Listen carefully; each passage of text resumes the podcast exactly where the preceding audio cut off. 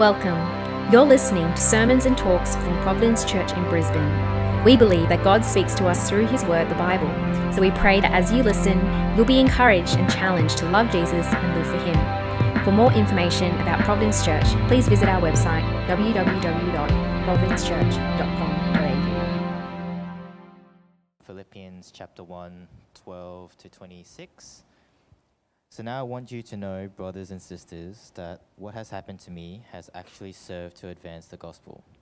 As a result, it has become clear throughout the whole palace guard and to everyone else that I am in chains for Christ. And because of my chains, most of the brothers and sisters have become confident in the Lord and dare all more to proclaim the gospel without fear. It is true that some preach Christ out of envy and rivalry, but others out of goodwill. The latter do so out of love, knowing that I am put here for the defense of the gospel. The former preach Christ out of selfish ambition, not sincerely, supposing that they can stir up trouble for me while I'm in chains. But what does it matter? The important thing is that in every way, whether from false motives or true, Christ is preached. And because of this, I rejoice. Yes, and I will continue to rejoice. For I know that through your prayers and God's provision of the Spirit of Jesus Christ, what has happened to me will turn out for my deliverance.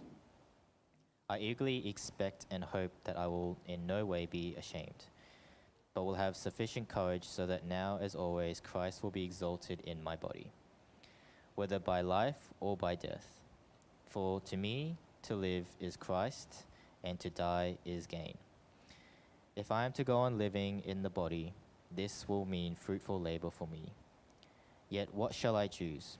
I do not know. I am torn between the two.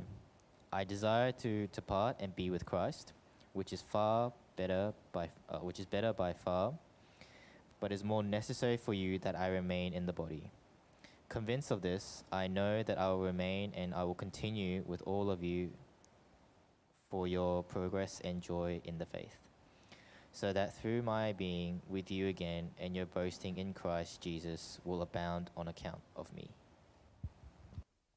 Uh, our Father, uh, so mindful that this is your um, precious word that we come to, and we don't treat it lightly.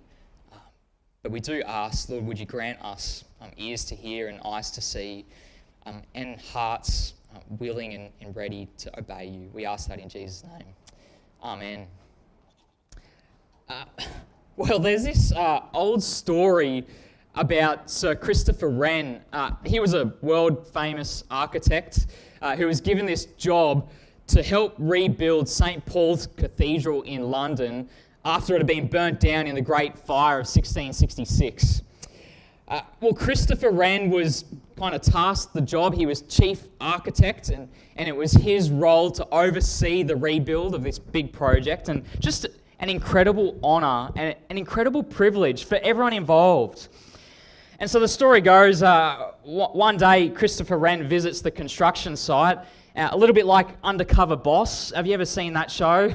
Uh, you know, you go visit the workers on the quiet just to suss out what they're doing and what they're up to and if they're doing the job right. And so that's what Sir Christopher Wren does. And he goes, and the first worker he meets, he, he says, Hey, what are you up to today? And the fella's just like, I'm cutting stone. What do you think I'm doing? Just, he's had a bad day, a bit, bit cranky. He's got no idea who he's talking to. Uh, then uh, he, he goes to the next fella and, uh, what, what are you doing here? Oh, I'm earning sixpence a day, says the guy. And that was a decent wage back then, earning a living and making waves in the world. And finally, he, he comes to this last guy, and same question. He says, What are you working on today? And the fella turns and just with this great beaming smile, he says, I'm helping Sir Christopher Wren build a great cathedral. Oh, good answer. but three very different responses to the same question, right? One fella's just working a job, one fella's earning a living, and another is part of something so much bigger and greater than just himself. A great project for a great cathedral and a great work that will last and is still standing today. Look, I think that catches something of Paul's attitude as he's writing this letter to the Philippians, that though he's, he's locked up, he's in prison, and, and he's facing death, oh, but I'm working for the Lord Jesus Christ. And, and what a privilege that is to, to be part of something so great and, and to be caught up in something that God is doing and, and to join in with a work that will last, oh, not even just beyond a lifetime, but for all eternity. And what a joy that is. Well, you just see it all through this letter that that gospel joy just bleeds out of Paul. It's a surprising joy because it's not like things are all going great guns for Paul right now. Like, he's not in the best of places. And yet, tell me, is he discouraged? Or does he lose heart or lose hope? No, but what are you doing here, Paul? Well, I'm working for the Lord Jesus Christ. And what a blessing and what a privilege that is. And so there's a, there's a word here for you and me this morning. Uh, maybe if you've crossed some dark paths in your journey of faith, or maybe if you do come here today with a heavy heart or with dwindling hope, well, I just want you to see here's a man who's living fully for Christ, even through trial and affliction, and yes, even death. And so there's three things for us here this morning and, and three points that we're going to look at in this passage. And, and they are in times of trial, we trust. And when facing affliction, we rejoice. And then when nearing death, we hope. And so there are three points. Uh, let's begin with this. In times of trial, we trust. Uh, I'm looking there, and come with me to, to verse 12. It says this I want you to know, brothers, that what has happened to me has really served to advance the gospel so that it's become known throughout the whole imperial guard and to all the rest that my imprisonment is for Christ. How's this? Paul's writing this letter to his dear friends, the Philippians. He's in Rome, he's under house arrest, ever before the watchful eye of the Roman guard. What's he doing here? How did he get here? Let me just pull back and, and share a bit of the story of the last couple of years for Paul. This is how it goes. A couple of years back, Paul's coming into Jerusalem and he gets mobbed by a group. They've been trying to do him in for ages. They accuse him of some crime he, he never did. And so he's beaten and he's arrested and they put him in prison. And he's kept in this prison in Caesarea for about two years, just, just sitting there. He never gets a fair hearing. And, and the authorities, they don't care about justice. They just play politics with Paul. And so Paul appeals to Caesar. And so they stick him in a boat and they ship him off to Rome. And so, well, great. Maybe things are going to uh, turn around here. Paul, you're a Roman citizen. You've got, you've got privilege there. And he's going to Rome. Well, no, because his boat gets caught in a massive storm. It almost shipwrecks the thing. They, they come aground. They lose all their food and their water. And, are we going to starve here? And, and are we going to drown? And just by the sheer mercy of God, finally Paul winds up in Rome. And now he's here just waiting in prison and waiting for his trial. And, and, and what's going to happen? You know, will he live? Will he die? Uh, what an ordeal it's been just these last years. Can you imagine it? Just crisis after crisis. And humanly speaking, just really unfair. The, the lies and, and the enemies and, and the injustice. And how discouraging. And, and Paul, do you ever feel like just giving up and throwing it all in? And, and what is God doing here? Well, actually, lots. Because in the wisdom of God, Paul's locked up, but, but he's not silenced. And, and he's still preaching Christ and he's still speaking the gospel, and, and the whole Roman guard are hearing about Jesus, and, and that's what he says. I, I want you to know, brothers, that what's happened has, has really served. And I just, I just love that word there really served to advance the gospel against all the odds and in the darkest of times. Oh, but there were really some dark threads woven into his story, weren't there? It's true. But God's still working. And he says that the gospel is advancing. Oh, that's what sets Paul's heart alight. that the gospel is going out against all the odds. And in spite of the wicked plans of evil men, God prevails. And so I just want to say this is the kind of God that we know and worship. Uh, and as Paul shares news of his story, there is this encouragement here for us too. What do we say about this? Just this God's plans can't be stopped, and his purposes won't ever fail. God can untangle the hardest knots. Isn't that true? Oh, sometimes our life, it looks like such a mess, doesn't it? And you just want to say, what, What's going on, God? And what are you doing here? Oh, and sometimes the journey of faith takes us down some dark and, and rugged and, and narrow roads, and it's not easy. Oh, and there's times and seasons where you just can't see what lies ahead and, and what's going to happen next. And oh, you might feel frustrated or, or discouraged or just tired of waiting, wishing for clarity and wanting answers. And, and will this really work out for good? Wow, that's a hard place to be. And, and God knows it. And I think Paul does too. But let me just say this to you keep your trust in the Lord. Now, He is good, and you are not forgotten. And, and though we, we can't always see how, how God is going to work or how He's going to bring it all together, but, but just know this evil will not have the last word, not in this life, and not in the life to come either. Oh, what does Paul say right at the beginning in this letter, just a few verses back? He says, I'm sure of this, that he who began a good work in you will see it to completion. What a good promise. And it's true, God will. And God give us the grace to believe that's true. And so, in, times of trial, we trust. Uh, and here's our next point in affliction we rejoice. You know, there's a surprising blessing that's here in Paul's suffering. Oh, yeah, yes, he's preaching Christ, and yes, all the Roman guards are hearing the gospel. Praise God for that. But, but even more, you hear some of the Christians in town, people from the Roman church, that they're hearing what's happened with Paul, and, and now they're encouraged to preach Christ too. That's I'm looking there in verse 14 and see with me. He says, most of the brothers having become confident in the Lord. I just love that little phrase there. confident in the Lord, just that sense God's in control. Oh, He's ruling, He's working, and what have we got to lose? Come what may, we're going to preach Christ. And so there's the spark that lights the fire. And so the, the people are going out and they're preaching, and the, the church is built up and they're encouraged. And it's just a wonderful picture, isn't it?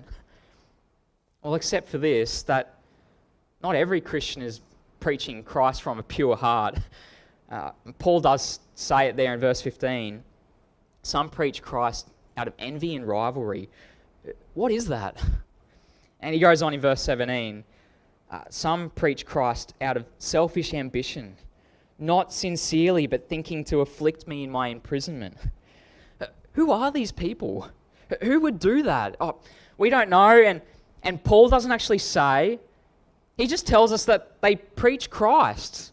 No problem with their message. They're, they're gospel people, apparently. But just this problem with their motives. They're not false teachers, and they do preach Christ truly. And they're doing good ministry, it seems, but with selfish ambition and from a selfish heart.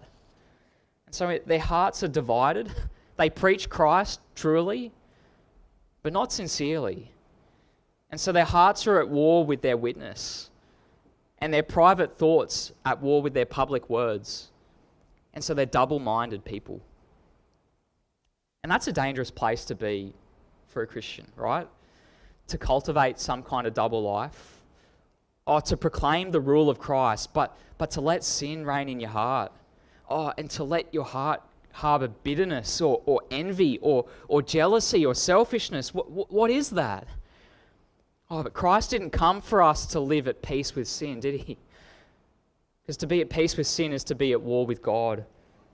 Oh, Christ came for us to be at peace with God, and that same gospel that brings us into peace with Him also fuels our war and our battle with sin. And so we're, we're meant to watch and guard our hearts. No double life, no double standards. What does that old proverb say? Above all else, guard your heart for everything you do flows from it. That's a wise word. But look, here's what's so incredible. It, you know, even as we see these divided hearts and these selfish preachers, what do you see with Paul's heart here? Look, he actually doesn't make a big deal about these people, right? Eh, he, he, he doesn't name them. You know, later in the letter, uh, in chapter 4, Paul, Paul names names, right? Uh, there's a couple, Euodia and Syntyche, these two women who are serving Christ. He names them because there's a there's an issue there, there's a problem there, and he loves them and he cares for them and he wants to see them uh, healthy and growing in the church. But here, he doesn't even name names, and it's just why? Surely it stings a bit to be there in prison and to hear word that people are just out to get you. Like, it's one thing to be struck by just crisis after crisis. But here he is taking hits by people who are on the same team, fellow Christians, copying flack from them.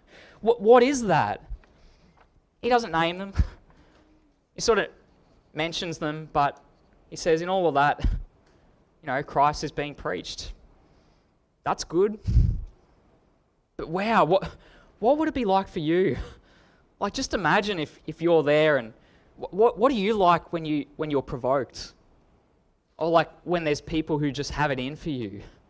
Like, isn't there something inside that wants to bite back? And, and, and Paul's, an impo- Paul's an apostle, and it's like, don't, don't you know I'm an important person? No, none, none of that. But, but with Paul, you just see his heart, verse 18. What then? Only that in every way, whether in pretense or in truth, Christ is proclaimed, and in that I rejoice. I find that amazing. Uh, he's already in a tough spot. Uh, but Paul's not a man who gets offended by every slight. Oh, he's, he knows who he is in Christ. He's secure in that. Oh, and he doesn't take himself so seriously just to arc up at anyone who's got it in for him. And wow, God give us a heart like that. Even if we're afflicted by people that we find difficult, maybe people who are just out to get us. Gee, God give us a heart like that. And just tell me, what, what can take away Paul's joy? I mean, you, you stick him in prison and he trusts God, and you afflict him with people out to get him and he's rejoicing. Threaten him with death and his hope is alive. that's an amazing heart. And that's what we want to turn to next. Look at this third point. When facing death, we hope. You know, I remember years ago um, when I was a student back in 2013, and uh, one day my senior pastor comes and says, Oh, I want you to come with me on, on a visit. And we've got this guy at church who's got cancer.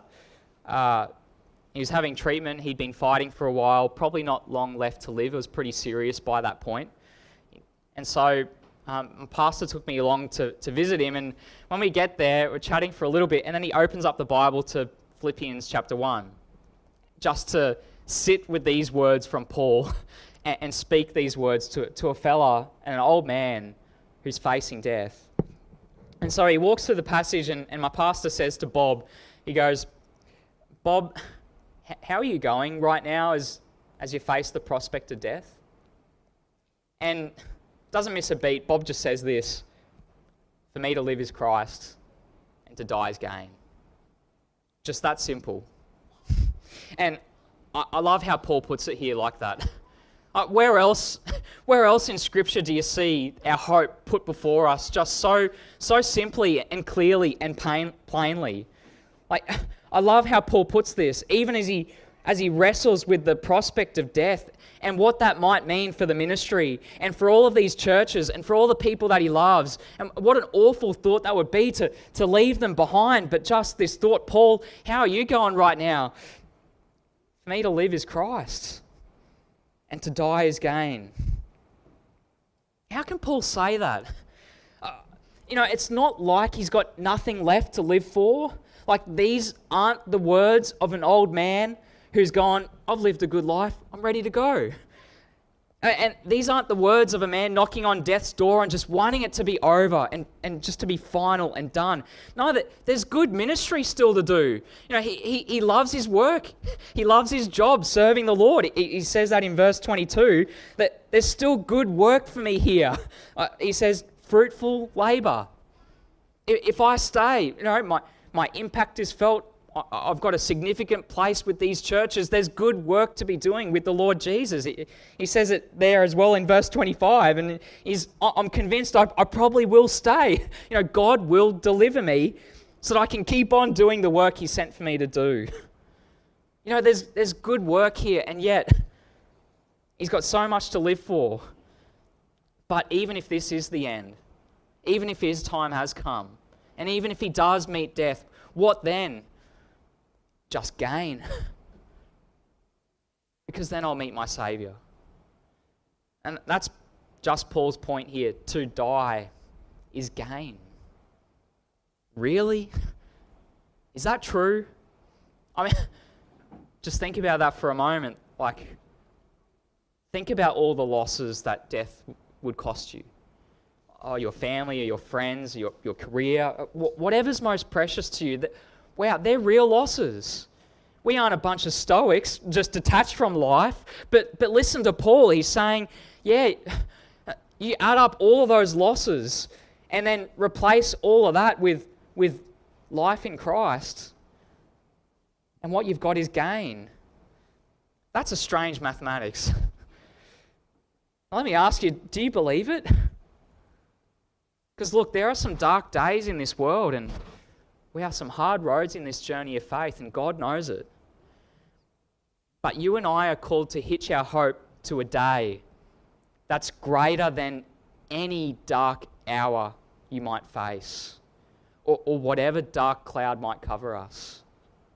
Oh, God is so faithful, and He is good, and you can trust Him. And so, keep your hope in Christ.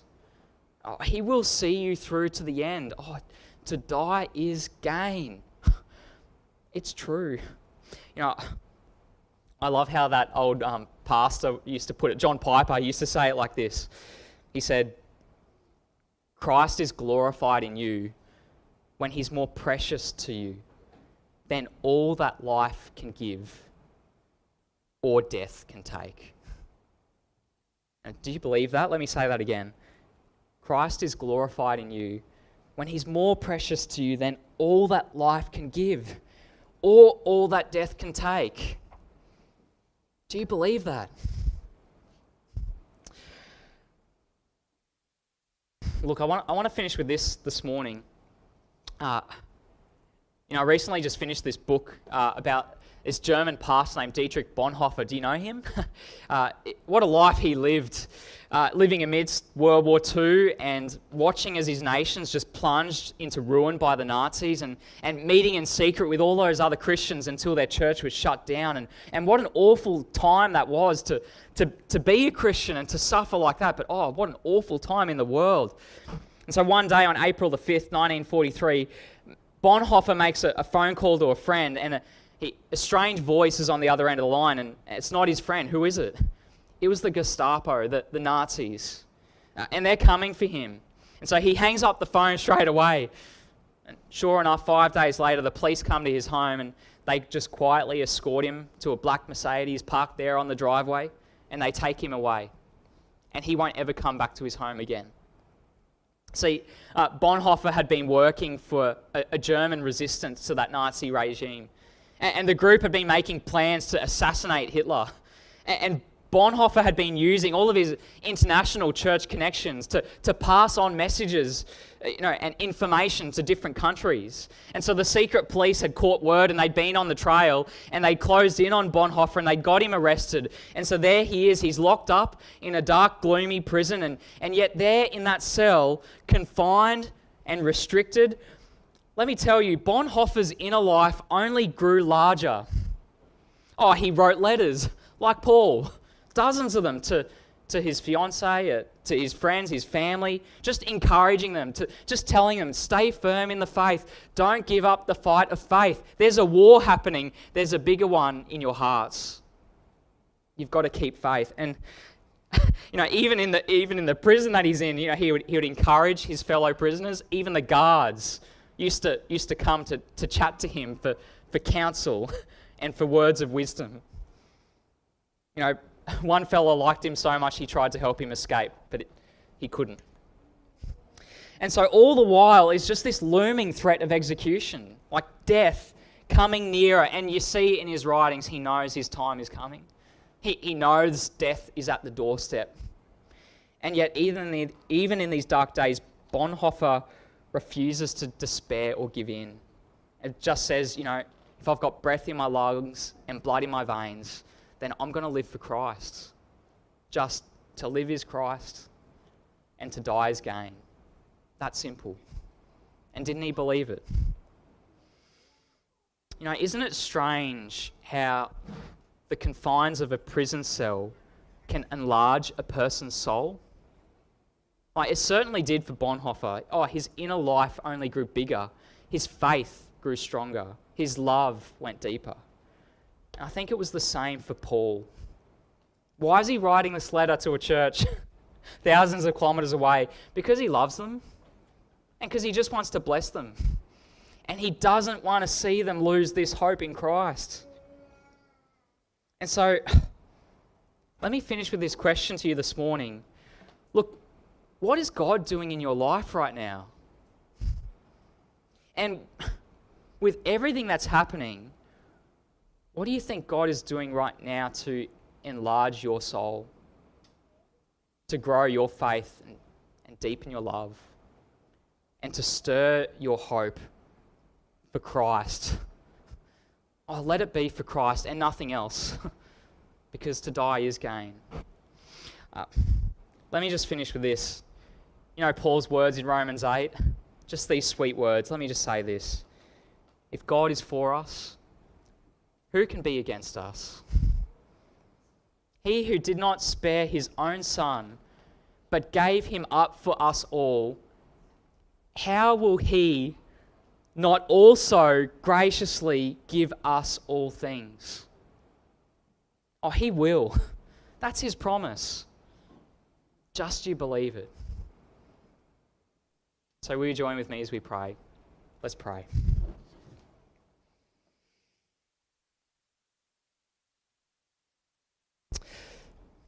Our Lord Jesus, uh, we just thank you that you walk with us in those dark roads, in that journey of faith. Lord, thanks that you walk with us even when we go through the valley of the shadow of death, even when we taste and enter death. You are there too, because you've been there and you've been through the other side. Oh, Lord, thank you that our faith is not in this wise teacher, these profound words we get from a book from thousands of years ago, but from this person, this human being who is living and active and who is right now at the throne of God by his right hand, who is pleading and praying and interceding for us, so that we would go all the way in our journey of faith too. God, give us strength to do it. God, grant your spirit to make us willing to go where you would lead and to trust you. We ask it and we pray it in Jesus' name. Amen.